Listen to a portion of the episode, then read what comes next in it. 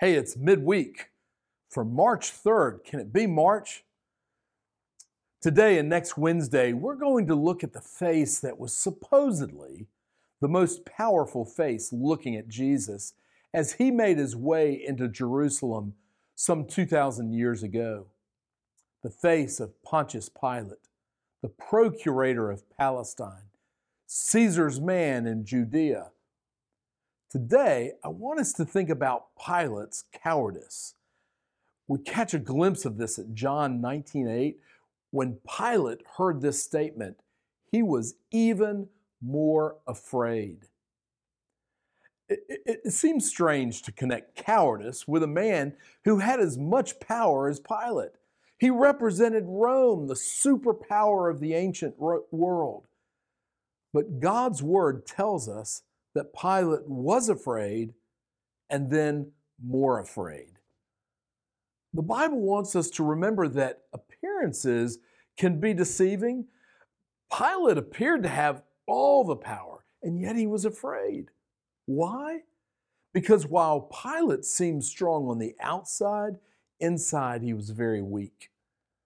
Israel's King Saul is a great example of how appearances can be deceiving. We read in 1 Samuel 16 7 what God said to Samuel about Saul. But the Lord said to Samuel, Do not look at his appearance or at the height of his stature, because I have rejected him.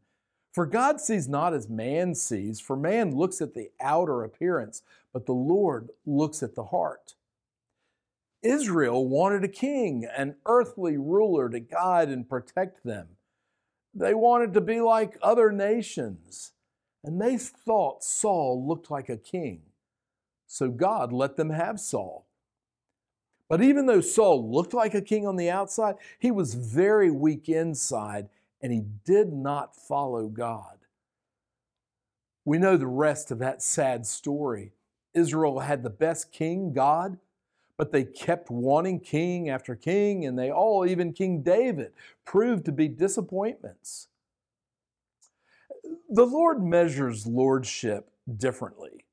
He measures the heart, the character of a person, the, the choices we make and how willing we are to be in relationship with God and His kingdom. Only King Jesus measures up. And that's the lesson before us in John 19.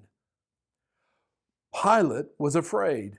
And then we read that he was more afraid.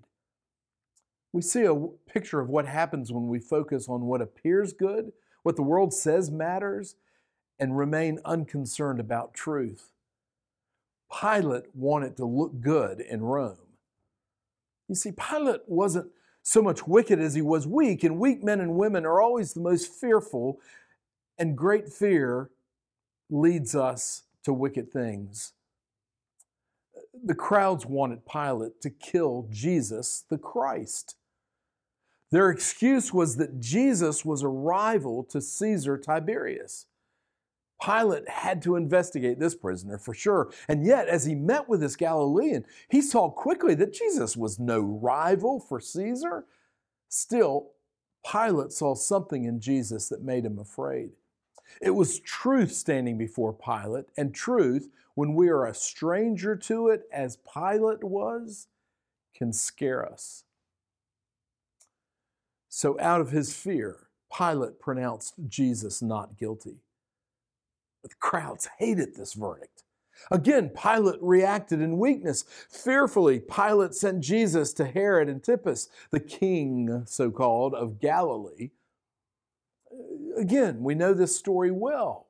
Jesus is like the ball in a tennis match, a doubles match. He's swatted back and forth between the high priest, Herod, the Roman guards, and Pilate. All the while, the crowds are on the sidelines roaring for Jesus to be killed.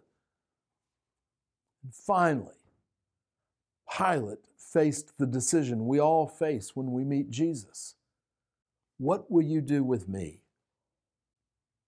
Pilate's weakness backed him into a corner. In his weakness and fear, Pilate could not even decide for himself. He had to ask the crowd to tell him which prisoner to release. This is the greatest question anyone faces What will you do with Jesus? Because you see, with Jesus, there's no neutral ground. We're either hot or cold. Pilate's cowardice showed as he tried to stay lukewarm. The crowd shouted at him. He calls himself the Son of God. And we read our verse. When Pilate heard this statement, he was even more afraid. Why was Pilate more afraid? Because as John helps us see, Pilate vacillated between skepticism and superstition, but he finally came down on superstition and wondered could this man be divine? And, and one last time, Pilate tried to say that Jesus was not guilty, but someone shouted, surely, egged on by Annas and the other high priests, if you let him go, you're not Caesar's friend. And Pilate's cowardice got the best of him. He sent Jesus to his death on a cross.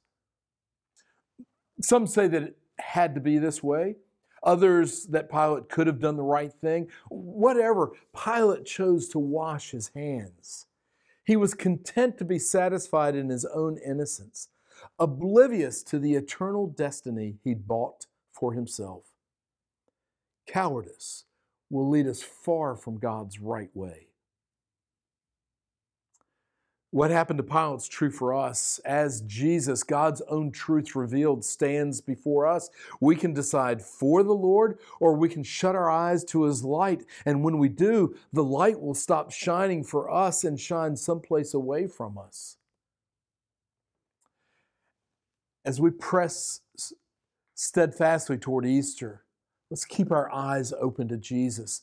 We'll discover that we're rarely more afraid and very often far less afraid as the Lord fills us with faith. Hey, God loves you, and so do I. Take care, and I'll see you next week.